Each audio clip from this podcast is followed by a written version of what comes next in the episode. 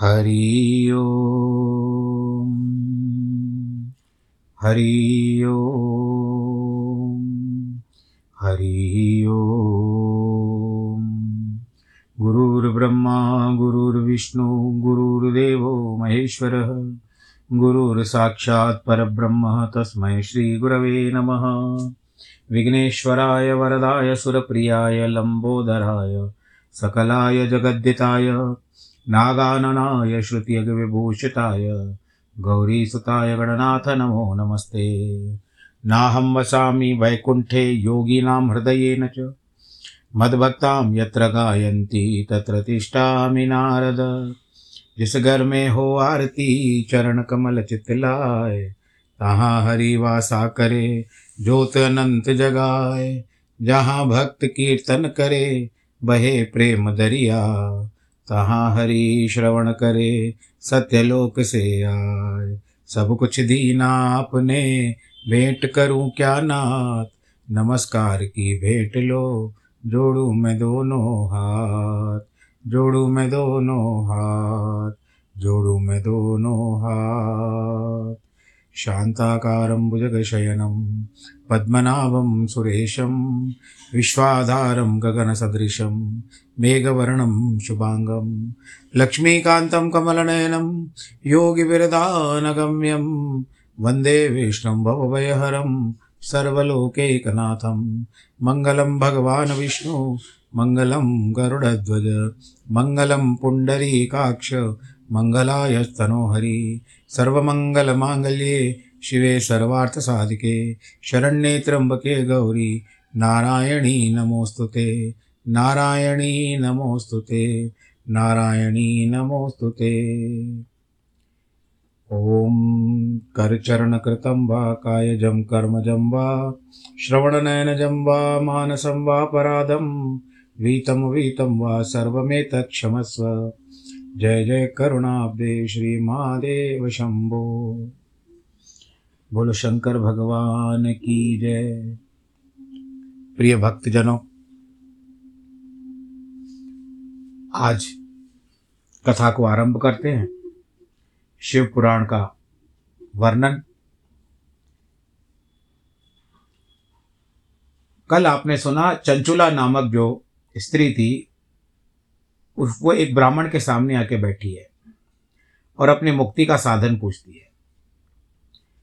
तो ब्राह्मण कहते हैं, नारी, सौभाग्य की बात है कि भगवान शंकर की कृपा से शिव पुराण की इस वैराग्य युक्त कथा को सुनकर तुम्हें समय पर चेतना आ गई और तुम्हें चेत हो गया। विचार आया कि तुमको कुछ करना चाहिए। हे ब्राह्मण पत्नी, तुम डरो मत। भगवान शिव की शरण में जाओ। शिव जी की कृपा से सारा पाप तत्काल नष्ट हो जाता है। मैं तुमसे भगवान शिव की कीर्ति कथा युक्त इस परम वस्तु का वर्णन करूँगा, जिससे तुम्हें सदा सुख देने वाली उत्तम गति प्राप्त होगी। शिव की उत्तम कथा सुनने से ही तुम्हारी बुद्धि इस तरह के पश्चाताप से युक्त एवं शुद्ध हो गई है। साथ ही तुम्हारे मन में विषयों के प्रति वैराग्य हो गया है। पश्चाताप पाप करने वाले पापियों के लिए सबसे बड़ा प्रायश्चित है। अपने कर्म को करके जो उसके ऊपर पश्चाताप करता है कि मुझे नहीं करना चाहिए था, भूल से हो गई या क्या तो वो पाप पाप नहीं रह जाता। उससे अपने आप ही स्वतः ही वो कार्य अपने आप खत्म हो जाता है। रहता नहीं है, अस्तित्व में नहीं रहता है। सत्पुरुषों के सबके लिए पश्चाताप ही समस्त पापों का शोधक माना जाता है। बड़े बड़े लोगों से भूल होती है, हमसे होती है, आपसे होती है, किससे नहीं होती है। परंतु यदि आपने भूल को स्वीकार कर लिया तो उसका अस्तित्व ही आपने मिटा दिया। लेकिन अड़ंगा लगा दिया कि नहीं, मैंने जो किया सही किया, और आप जानते भी हो कि आपने गलत किया, फिर भी आप उसको ही मान्यता देते हो तो फिर वो गण, गिन गणता गणना में आ जाता है। बोलो, शंकर भगवान की जय। पश्चाताप से ही पापों की शुद्धि होती है। जो पश्चाताप करता है, वही वास्तव में पापों का प्रायश्चित करता है। क्योंकि सत्पुरुषों ने समस्त पापों की शुद्धि के लिए जैसे प्रायश्चित का उपदेश दिया है, वह सब पश्चाताप से संपन्न हो जाता है। इसमें एक श्लोक बताते हैं कि पश्चाताप पाप कृताम पापानाम निष्कृति परा सर्वेशा वर्णित सद्भि सर्व पाप विशोधनम। जो पुरुष विधि पूर्वक प्रायश्चित करके निर्भय हो जाता है, वह अपने को कर्म के लिए पश्चाताप नहीं करता, उसे प्राय उत्तम गति नहीं प्राप्त होती। कर्म भी करो, कुकर्म भी करो, उसके बाद आप उसका प्रायश्चित भी न करो और अपने जो पीछे कंधे में हुक लगा के बैठो कि मैं सही हूँ तो गति नहीं होती है। परंतु जिसने अपने कृत कृत कृत्य पर गलत कर्म कर, हार्दिक पश्चाताप होता है वह अवश्य उत्तम गति का भागी होता है, इसमें कोई संशय नहीं। और क्या चाहिए? बोलो, शंकर भगवान की जय। इस शिव पुराण की कथा सुनने से जैसे चित्त शुद्धि हो जाती है। वैसे दूसरे उपाय से नहीं होती। जैसे दर्पण साफ़ करने पर निर्मल हो जाता है, उसी प्रकार इस शिव पुराण की कथा से चित्त भी अत्यंत शुद्ध हो जाता है। इसमें संशय नहीं है। मनुष्यों के शुद्ध चित्त में जगदम्बा, पार्वती सहित भगवान शंकर जी विराजमान रहते हैं। इससे यह विशुद्धात्मा पुरुष श्री सांब सदाशिव के पद को प्राप्त होता है। इस उत्तम कथा का श्रवण समस्त मनुष्यों के लिए कल्याण का बीज है। अतः यथोचित शास्त्रोक्त रीति से, मार्ग से, यानी जो रास्ता आपको मिले, इसकी आराधना अथवा सेवा करनी चाहिए। जिस तरह से आप लोग गौ सेवा करते हो ना, और ये विचार करते हो कि मार्ग में गाँव, गौ मिलेगी तो मैं उसको चारा देता जाऊँगा। तो मार्ग में कुछ भी मिलता, मार्ग में अगर भगवान शंकर जी की भी पूजा मिल जाए तो आप उसके ऊपर लोटा ज़रूर चढ़ा दिया करें। यह भव बंधन रूपी रोग का नाश करने वाली है। भगवान शिव की कथा को सुनकर फिर अपने हृदय में उसका मनन एवं निधि ध्यासन करना चाहिए। विश्वा, विश्वसनीयता रखनी चाहिए। निधि ध्यासन और उसके ऊपर आपको विश्वास करना चाहिए। इससे पूर्णतः चित्त चित्त शुद्धि हो जाती है। चित्त शुद्धि होने से महेश्वर की भक्ति अपने दोनों पुत्रों, ज्ञान और वैराग्य के साथ निश्चय प्रकट होती है। तत्पश्चात महेश्वर के अनुग्रह से दिव्य मुक्ति प्राप्त होती है। इसमें भी संशय नहीं है। जो मुक्ति से वंचित है, उसे पशु समझना चाहिए। अब आप ही देखो। कभी कभी आप विदेश जाते हो, उस समय कहीं किसी बात की तकनीकी खराबी हो जाती है। पासपोर्ट वगैरह में ये कहते हो, वो नहीं नहीं भेजेंगे, नहीं जाएँगे। तो आपके मित्र ने सब कुछ करवा लिया। वो सहज ही चला जाता है। परंतु आपके ऊपर दृष्टि देखता है कि तुमने अपने कार्य को सही तरीके से नहीं किया। इसके लिए भगवान महेश्वर का अनुग्रह मुक्ति प्राप्त होती है। जो मुक्ति से वंचित है, उसे पशु समझना चाहिए क्योंकि उसका चित्त माया के बंधन में आ सकता है। वह निश्चय संसार बंधन से मुक्त नहीं हो पाता। हे ब्राह्मण पत्नी चंचुलका को कह रहे हैं, तुम विषयों से मन हटा लो। भक्तिभाव से भगवान शंकर की इस परम पावन कथा को सुनो। परमात्मा शंकर की इस कथा को सुनने से तुम्हारे चित्त की भी शुद्धि होगी और इससे तुम्हें मोक्ष की प्राप्ति होगी। जो निर्मल चित्त से भगवान शिव के चरणार विंदों का चिंतन करता है, उनकी एक ही जन्म में मुक्ति हो जाती है। यह मैं तुमसे सत्य सत्य कह रहा हूँ। ये ब्राह्मण कहते हैं। आगे सूति जी कहते हैं, शौनक सुनो। वह श्रेष्ठ विश्व भक्त ब्राह्मण चुप हो गया। उसका हृदय करुणा से आर्द्र हो गया। वे शुद्ध चित्त महात्मा भगवान शिव के ध्यान में मग्न हो गए।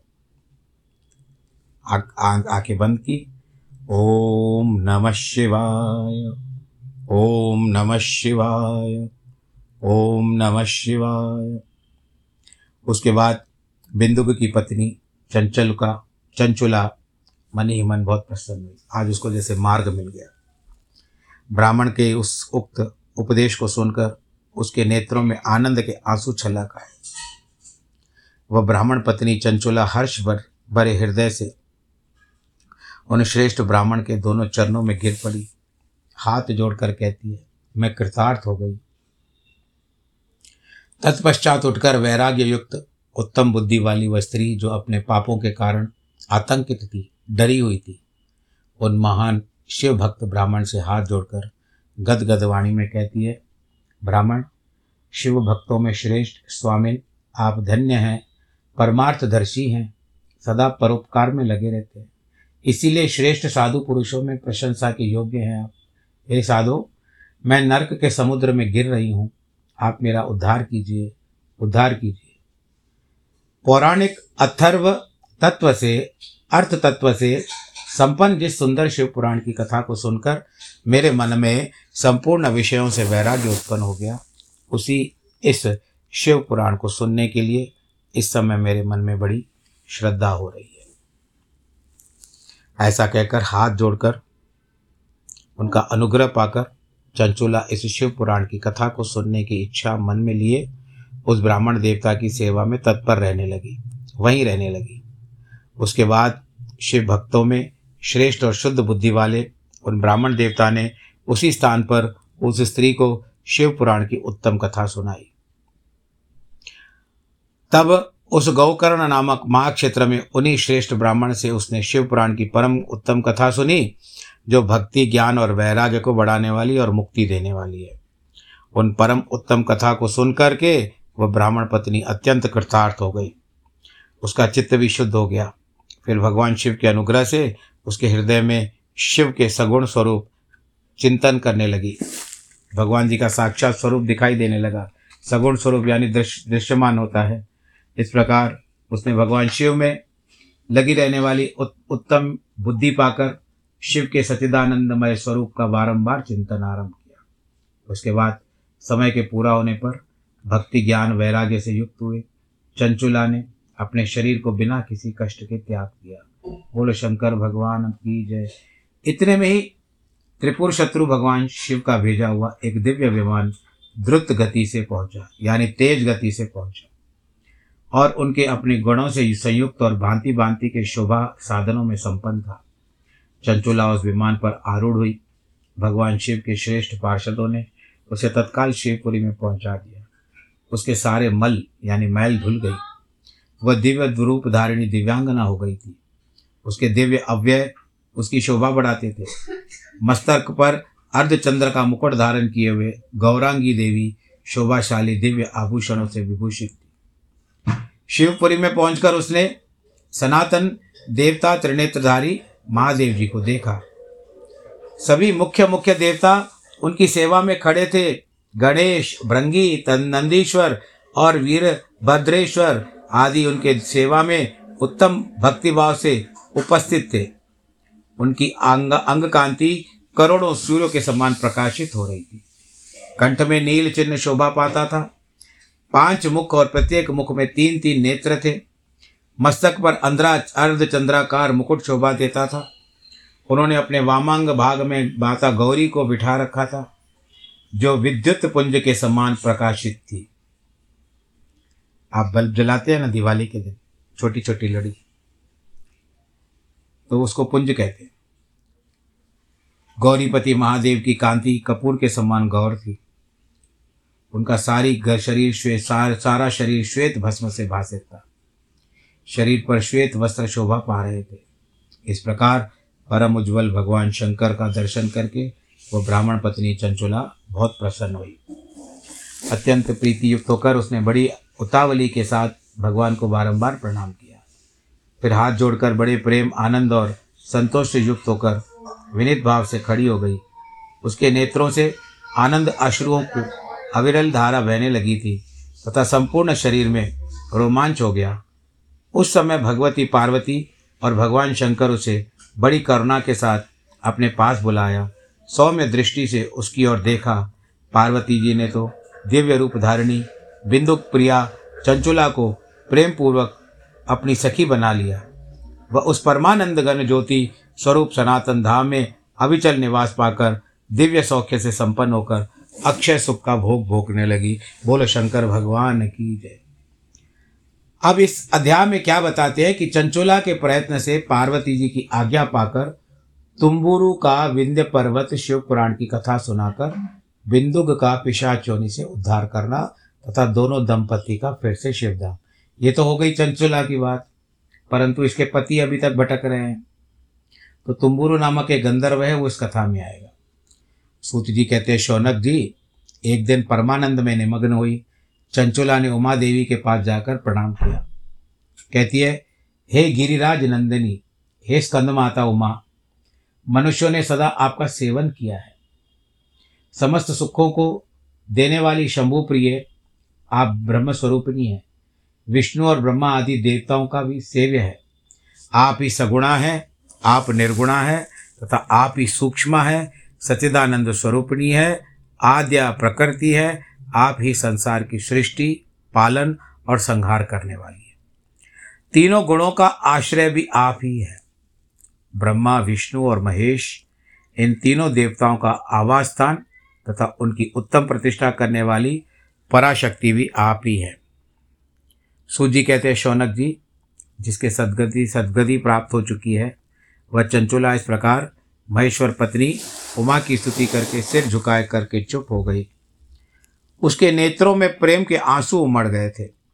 तब करुणा से भरी हुई शंकर प्रिया, भगवत वत्सला, पार्वती देवी ने चंचुला को संबोधित करके बड़े प्रेम से कहा, सखी, चंचुले, सुंदरी, मैं तुम्हारी की हुई इस स्तुति से बहुत प्रसन्न हूँ।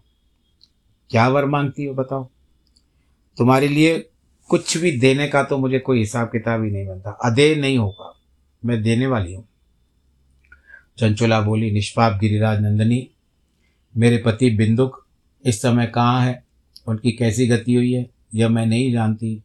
कल्याणमयी दीन वत्सले मैं अपने इस पतिदेव के जिस प्रकार संयुक्त हो सकूँ, वैसा ही उपाय कीजिए महेश्वरी। महादेवी मेरे पति एक शूद्र जातीय वैश्या के प्रति आसक्त थे। पाप में भी डूबे रहते थे। उनकी मृत्यु मुझसे पहले ही हो गई थी। न जाने वे किस गति को प्राप्त हुए। गिरिजा बोली, बेटी, तुम्हारा बिंदुक नामक वाला बड़ा पति जो था, बड़ा बाप, पापी था। उसका अंतकरण बड़ा ही दूषित था। वैशा का उपभोग करने वाला वह महामूढ़ मरने के बाद नरक में पड़ा अगणित वर्षों तक नरक में नाना प्रकार के दुख भोग कर वो पापात्मा अपने शेष पाप को भोगने के लिए इस समय विंध्य पर्वत पर पिशाच बना हुआ है। वह इस समय पिशाच अवस्था में ही है और नाना प्रकार के क्लेश उठा रहा है। वह दुष्ट वहीं वायु पीकर रहता है और सब प्रकार के कष्ट सहता है। क्योंकि उसका कर्तम भुगतम चल रहा है, जो कर किया है उसने, वो उसका अभी भुगतन भुगतान चल रहा है। सूजी कहते हैं, शौनक, गौरी देवी की बात सुनकर उत्तम व्रत का पालन करने वाली चंचुला उस समय पति के महान से, पति के दुख से दुखी हो गई। मन को स्थिर करके ब्राह्मण पत्नी कहती है, महेश्वरी महादेवी, मुझ पर दया कीजिए। दूषित कर्म करने वाले मेरे उस दुष्ट पति का अब उद्धार कर दीजिए। हे देवी, कुत्सित बुद्धि वाले मेरे उस महापापात्मा पति को जिस उपाय से उत्तम गति प्राप्त हो सकती है, वह शीघ्र बताइए। आपको नमस्कार है। पार्वती ने कहा, तुम्हारा पति यदि शिव पुराण की पुराणमयी, पुण्यमयी उत्तम कथा सुने तो सारी दुर्गति को पार करके उत्तम गति को प्राप्त हो सकता है। अमृत के समान मधुर अक्षरों से युक्त गौरी देवी का यह वचन सुनकर, आदरपूर्वक सुनकर, चंचुला ने हाथ जोड़कर मस्तक झुकाकर उनको बारंबार प्रणाम किया। और अपने पति के समस्त पापों की शुद्धि तथा उत्तम गति की प्राप्ति के लिए पार्वती देवी ने यह से प्रार्थना की कि मेरे पति को शिव पुराण सुनाने की व्यवस्था करिए। उस ब्राह्मण पत्नी के बारंबार प्रार्थना करने पर शिवप्रिया गौरी देवी ने को बड़ा आनंद आया, दया आ गई। उन भक्त वत्सला महेश्वरी गिरिराज कुमारी ने भगवान शिव की उत्तम कीर्ति का गान करने वाले गंधर्वराज तुम्बुरु को बुलाया और उसे प्रसन्नतापूर्वक इस प्रकार कहा तुम्बुरो तुम्हारी भगवान शिव में बहुत प्रीति है। तुम मेरे मन की बातों को जानकर मेरे अभिष्ट कार्यों को सिद्ध कर लेते हो। इसीलिए तुमसे एक बात कहती हूँ, तुम्हारा कल्याण हो, तुम मेरी सखी के साथ शीघ्र ही विंध्य पर्वत पर जाओ। वहाँ एक महाघोर और महाभयंकर पिशाच रहता है। उसका वृतांत तुम आरंभ से ही सुनो। मैं तुमसे प्रसन्नतापूर्वक सब कहते ही हूँ। पूर्व जन्म विश्व वो पिशाच जो था, बिंदुक नामक ब्राह्मण था। मेरी इस चंचुला का, मेरी ये जो सखी है ना, चंचुला का पति था। परंतु वह दुष्ट वैशागामी हो गया। स्नान, संध्या आदि, नित्य कर्म छोड़कर अब अपवित्र रहने लगा। क्रोध के कारण उसकी बुद्धि पर मूर्ता छा गई थी। वह कर्तव्य कर्तव्य का विवेक नहीं कर पाता था। अभक्ष भक्षण खाना, सज्जनों से द्वेष और दूषित वस्तुओं का दान लेना, यही उसका स्वाभाविक कर्म बन गया था। वह अस्त्र शस्त्र लेकर हिंसा करता, बाएँ हाथ से खाता, दीनों को सताता, क्रूरतापूर्वक पराए घरों में आग लगा देता था। चांडाल से प्रेम करता, प्रतिदिन वैशा के संपर्क में रहता, बड़ा दुष्ट था। वह पापी अपनी पत्नी का परित्याग करके दुष्टों के संग में ही आनंद मानता था। वह मृत्यु पर्यंत दुराचार में ही फंसा रहता था। फिर अंतकाल आने पर उसकी मृत्यु हो गई। तब वह पापियों के भोग स्थान घोर यमपुर में गया। बहुत से नरकों का उपभोग करके वह दुष्टात्मा, जीव इस समय विंध्य पर्वत पर पिशाच बना हुआ है। वही दुष्ट पिशाच अपने पापों का फल भोग रहा है। तुम उसके आगे यत्नपूर्वक शिवपुराण की इस दिव्य कथा का प्रवचन करो। जो परम पुण्यमयी तथा समस्त पापों का नाश करने वाली है। शिव पुराण की कथा श्रवण सबसे उत्कृष्ट पुण्य कर्म है। उसके इस शीघ्र ही समस्त पापों से शुद्ध हो जाएगा और वह प्रेत योनि का परित्याग कर देगा। उस दुर्गति से मुक्त होने पर बिंदुक नामक पिशाच को मेरी आज्ञा से विमान में बिठाकर तुम भगवान के शिव के समीप लेकर आओ। सूची कहते हैं, शौनक महेश्वरी उमा के इस प्रकार के आदेश देने पर गंधर्वराज तुम्बुरु मन ही मन बड़े प्रसन्न हुए, क्योंकि आज उनको क्यों खुशी हो रही थी? भगवान शिव की कथा करने का उनको सौभाग्य प्राप्त हो रहा था। और माता ने भी उनकी बड़ी सराहना कर दी थी, भाग्य की सराहना कर दी थी। उस पिशाच की सती साध्वी पति चंचुला के साथ विमान में बैठ करके नारद के प्रिय मित्र तुम्बुरु वेगपूर्वक विंध्याचल पर्वत पर गए। वहाँ पिशाच रहता था। वहाँ उन्होंने पिशाच को देखा। उसका शरीर विशाल था। थोड़ी बहुत बड़ी थी। कभी हंसता, कभी रोता, कभी उछलता। उसकी आकृति बड़ी विकराल थी।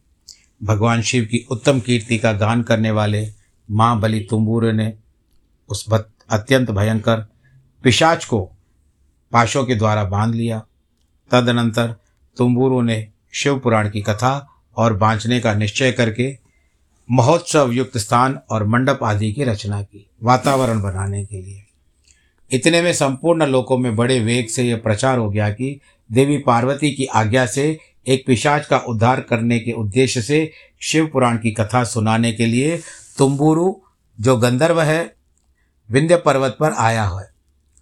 फिर तो उस कथा को सुनने के लिए बहुत सारे देव ऋषि भी आ गए, लोभ के कारण।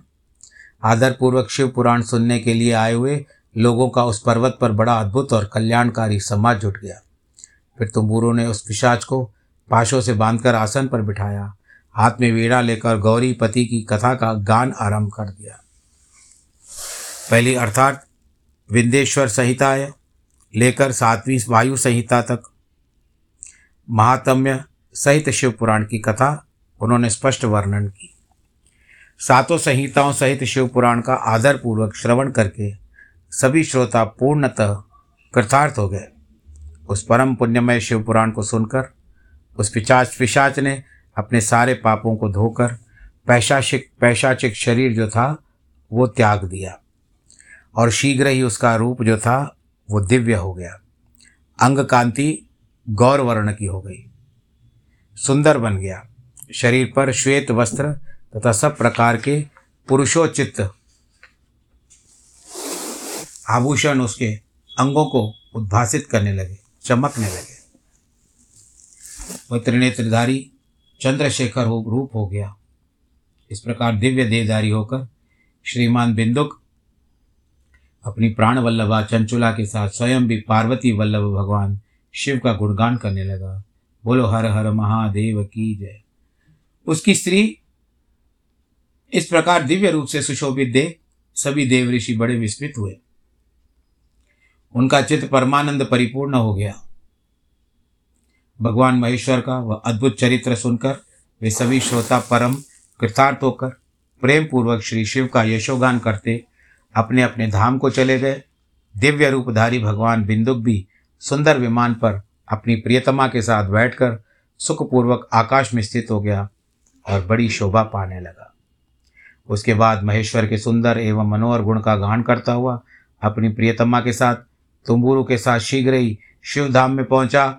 वहाँ भगवान महेश्वर तथा पार्वती देवी ने प्रसन्नतापूर्वक बिंदुक का बड़ा सत्कार किया। उसने अपने पार्षद बना लिया।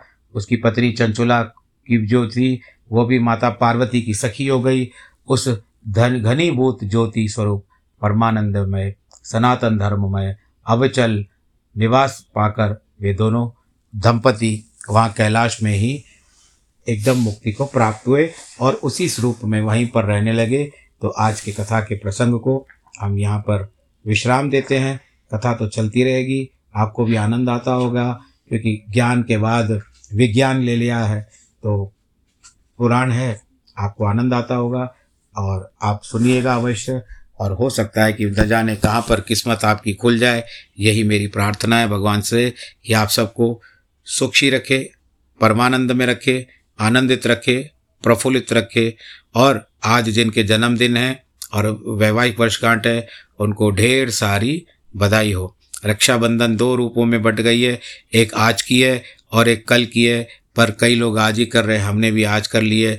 बाकी सर्वे भवंतु सुखिन, सर्वे संतु निरामया, सर्वे भद्राणी पश्यंती नमो नारायण।